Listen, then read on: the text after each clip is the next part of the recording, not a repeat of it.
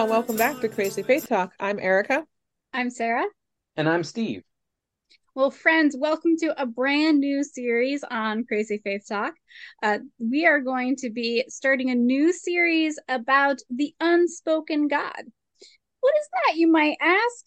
What what what do you mean by the unspoken God? I thought we only worship one God. We do only worship one God. Yes, you are correct.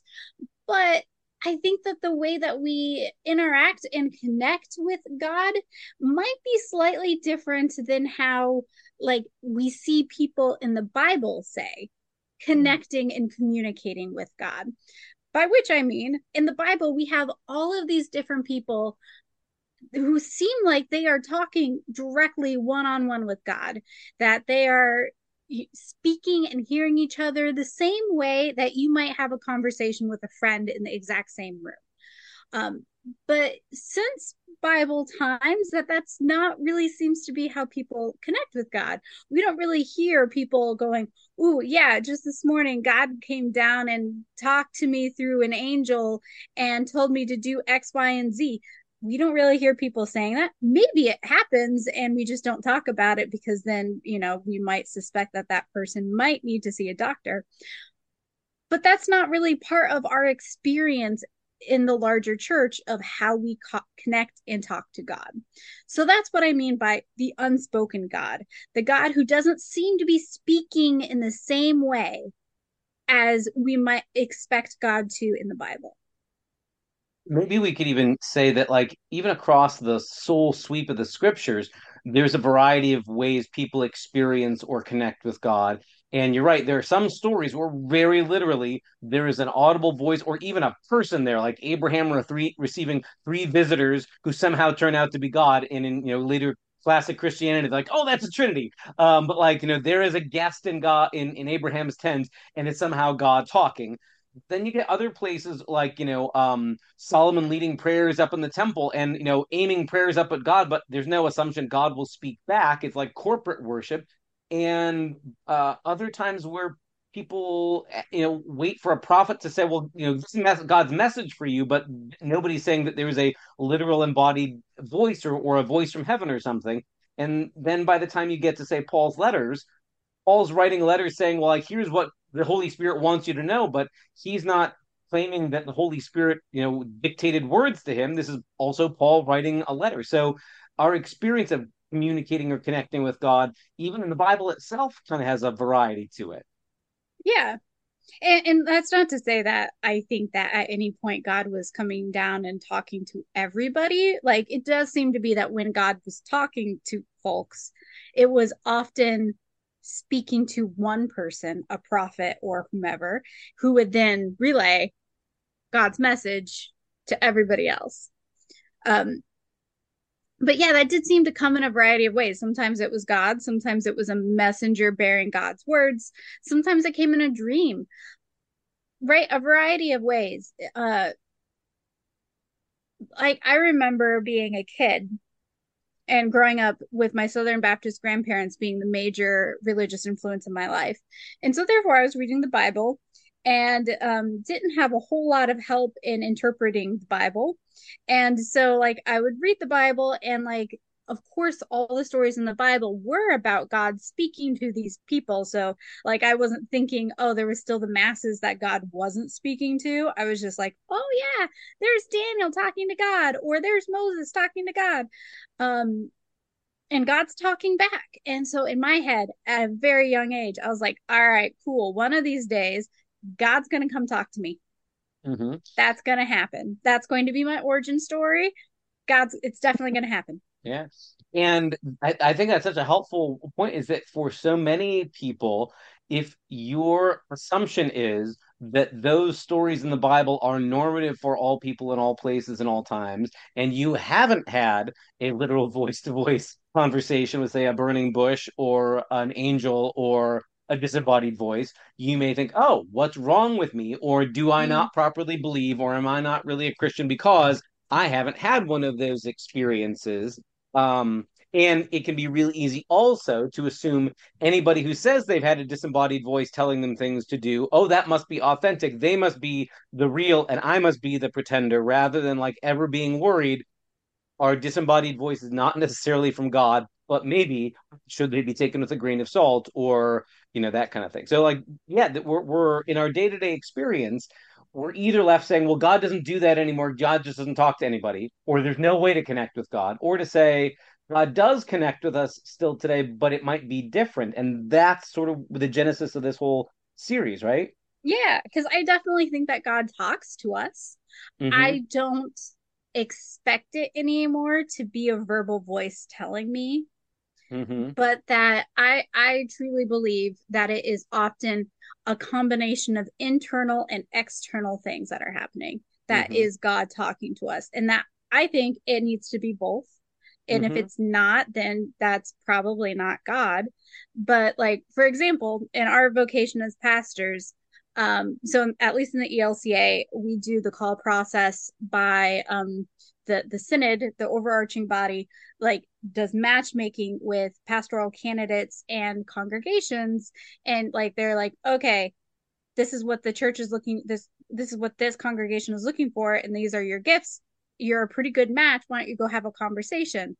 And so when I'm in that conversation, it's often I am looking for that internal, yes, I feel like I am called to this place, but it is also them needing to say, yes, externally, we also think that you are called to this place. It needs to be that internal and external thing. Um, yeah. Um, and that's, of course, just vocationally. Like, yeah. I think that same principle, though, can be applied in all areas of my life of is God trying to tell me something? I both feel something inside, but mm-hmm. also that's being reaffirmed by external voices in my life family yeah. and friends talking to me or sometimes even just uh, somebody that i've just met like it needs to be both that internal and external voice that is speaking and yeah. that i think is often god working and speaking through us it reminds me of there's a phrase i think in the book of acts uh, when they're finally deciding about whether Gentiles can be accepted as Gentiles. And the response back from the church in Jerusalem is, it seemed good to the Holy Spirit and to us, blah, blah, blah, blah, blah, blah. But like that phrasing is interesting that it sort of like acknowledges there is this sort of gut feeling, but also other people around the room also thought this was the right idea. And I think yes. that that's helpful. It's not maybe ironclad or or 100% infallible, but there's there's something to be said for if your gut is saying something, but everybody else around you says like no danger, Will Robinson, listen to those voices. And on the other hand, if everybody else thinks something and there's this internal, you know, poking at you that going, mm, not this isn't right, or yeah, I need to do this. There needs to be both of those together. Um, and when when one is there but not the other, keep listening, keep sifting things out, huh? maybe this is a, a, place to throw into the mix about why do we need to have a talk about how God communicates uh, beyond uh, literal uh, voices is especially for for our branches of the Christian family tree in Protestantism we uh, tend to be out of traditions that say like sola scriptura you know the scripture alone has final authority. That was one of those great reformation credos. Um, and i can get why the 16th century folks thought it was important to say scripture as the authority and say not as the pope. I mean that was sort of the way lutheran said it was yeah scripture. And even if the pope you know disagrees scripture. But that can also be heard or used to say the only way God ever communicates is through Bible verses. And that means like for the last 2000 years, God has had nothing new to say, just find a Bible verse. And we end up then, doing terrible things to misunderstand or misappropriate text because they're you know we we well I've got to have a Bible verse to back up what I want, but the Bible doesn't directly address this question, so I've got to find a way I can take something out of context. It it make it makes for bad Bible reading and also misuse of what the Bible is for. If we end up saying God never communicates any other way to people, eh, you know, in the last two thousand years, once Revelation Revelation twenty two is written and the ink dried, God stopped speaking. So just go read that that again it kind of sounds like god retired and went somewhere you know sunny and and decided not to be involved in the world anymore. And that feels like mm, something seems wrong about that. So especially for protestants that can have a temptation of like well the only way you'll, you'll know what god's will is is go read a bible verse. That can feel like okay, but how will I know what Bible verse to read, or how will I know what you know what's God speaking in there, that kind of thing. And so much of what's happening in the world today is not directly addressed in scripture. Right. Right. You know, and, and so and that's why we've done the bad Bible reading because we've taken things and we've twisted the context or pulled them out of context completely and said, well, you know, it says this. And so Right. because it says this, it must mean this for our scenario now. Right. No, well, maybe, but maybe not because Right. there was a context that was written into Right. That does not match our context in in numerous ways Right.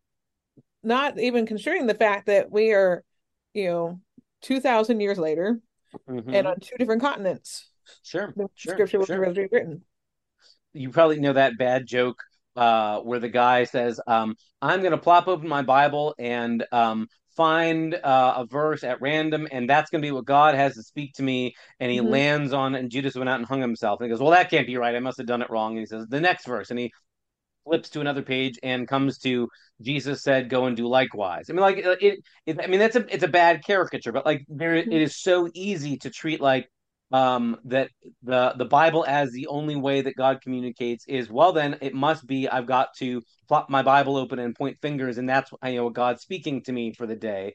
And then you end up with yeah really dangerous um mis misuse of the bible as well as what that suggests about god that god just like got done saying stuff and now there's no more guidance um or there's no more sort of living god. We just end up being sort of like a historical reenactment society you know and like and, and again like when, when i think about people who redress up and reenact civil war battles or something like I, I i get some people find that very very interesting and compelling but like you already know how that story is going to go. That says very little about okay how do i face the very real geopolitical issues of my day? I mean it's pretty limited usefulness. And so we don't want to church we don't want the church to become just the jesus reenactment historical society so in this series, we're going to be looking at what are ways that we might look for or listen for God beyond the printed page or beyond a literal disembodied voice. Um, and maybe we should start with like what are what are some kinds of categories or kinds of things we're going to be talking about in these weeks? How how how should we get a handle on them? So I think uh, we're going to be talking about God sightings. So, like, how do we, for lack of a better way, train ourselves to look for God active in the world? Um, and I think we're also going to be talking about some co- um, contempt- contemplative traditions uh, and how people have chosen to connect with God, often non-verbally. Mhm. Mm-hmm. Mm-hmm. We'll probably also then that will lead us to talk about because so often those things that people think of or talk about as God sightings might happen in uh, you know being out in nature or in creation or things like that, and that will maybe lead us to talk about how how do we do that? How do we read creation rightly? Plenty of theologians for plenty of centuries have said, yeah, God's glory is revealed in creation, but how do you, if it's hard enough to interpret a Bible verse, how do you interpret a pine cone? How do you interpret a wolf hunting a deer? You know, like how do you make sense of where God is in creation? Um, and does, again, does that give me guidance for my life? Um, uh, and, and again, like if, if there's bad ways of misreading Bible verses, certainly there's bad ways of misreading what God is revealing in creation. So that'll be a place we'll need to explore as well.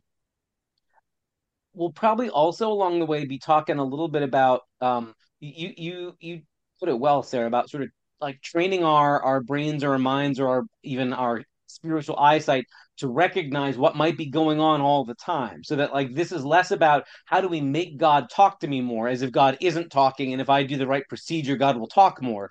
But maybe god is visible or experienceable in all sorts of ways and i just haven't had my sensors on. I haven't been able to recognize what god's up to. I've I've told people plenty of times over the years when I first met um first started dating um my wife when she was just um a classmate in high school and she was driving a 1985 gray Volkswagen Jetta. I could not have identified what a Volkswagen Jetta looked like for the life of me. It was you know about the blandest grayest sedan there is. Um but once I knew she drove a Volkswagen Jetta, anywhere I'd be driving I'd start noticing Jettas all around because like that was that was the car that my senses oh that that's her car that could be her that could be her that could be her um and I don't think there's an uptick in Volkswagen ownership just because we started dating. I think I started seeing things uh, that had been there all along. And I guess I think some dimension of our spiritual life is like spotting Volkswagen Jettas. Um, that it's not that God has been silent, and unless we do the proper protocol or routine or spiritual ritual, only then will God make an appearance, but that God's fingerprints are all over our lives all the time. But most of the time, we are not attuned to or even open to the idea that God might be at work in those circumstances. So maybe something is going to be like, how do we recognize what God's been doing all along, but that maybe we're late to the party or slow to recognize? I'm excited for this series. Like, so yay. Yeah can can I ask again, like as a word of introduction here?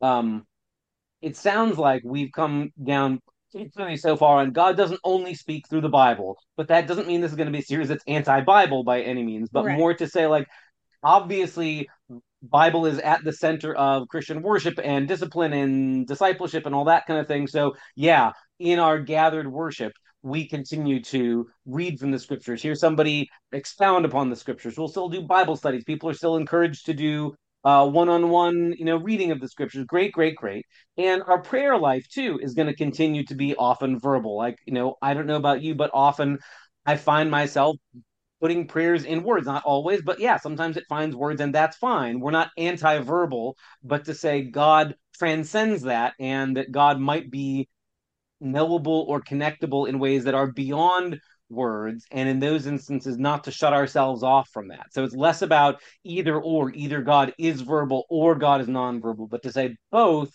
just like human communication right? We've, we've probably said a bunch of times on this podcast too when you're talking to other people the words that come out of their mouth or the words that they write are one level but when you're in a face-to-face conversation with somebody you get so much more because you hear tone of voice you hear facial expression things that don't come across in a printed manuscript um, and because of that like certainly we can expect our relationship with god should at least have that much dimensionality to it. Yes correct. I completely agree with that uh, in college, I had a quote from a rabbi that I really liked, and it I made it my wallpaper on my laptop for a while. Mm-hmm. I unfortunately do not remember who said it, but I really liked it, and it was something along the lines of, "When I pray, I talk to God." And when I study the scripture, God speaks to me. And I really do believe that like i'm a big fan that that is why we should read the bible because it is one way that god mm-hmm. does still speak to us mm-hmm. um but yeah i also do not think that we should try to try to limit god in any yeah. way and by saying that scripture is the only way that god will speak to us i think is very limiting of god yeah. god can choose to speak to us in however god would like Certainly. Um and so I think we just should talk about some of the ways that God might choose yeah. to talk to us. And even this, what we end up talking about in the series, I don't think is um exclusive, right? Like right. there might be ways that God might choose to speak to you or somebody else um, mm-hmm. in a way that we aren't going to talk about in this series because right. we only talk about things for so many weeks before we yeah. choose to talk about something else we might even discover that people in the Bible have encounters with God that are nonverbal, but we've put into stories that are verbal. And so that's the way we think of them. But to go, again, everybody who's in the Bible doesn't own a copy of the Bible to read. Some people might have access in a public gathering to a scroll of, you know, what we might call one of the prophets or the Torah or something like that but our modern day picture of everybody gets out their personal copy of the Bible. They've been underlining or reading through a verse a day or a chapter a day. Nobody has that, and nobody assumes that's even a possibility anywhere in the Bible.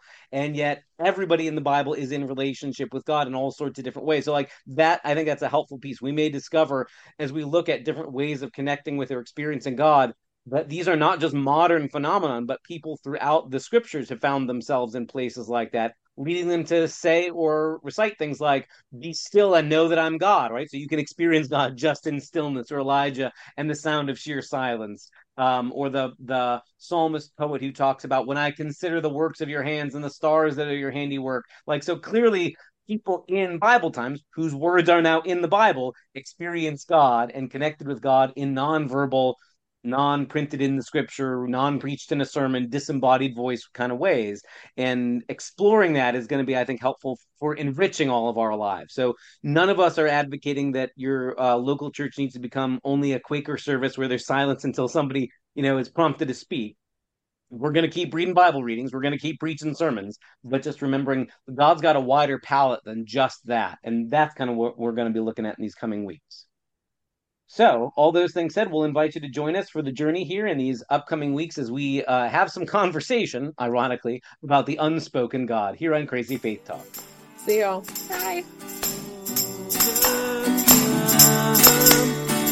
This is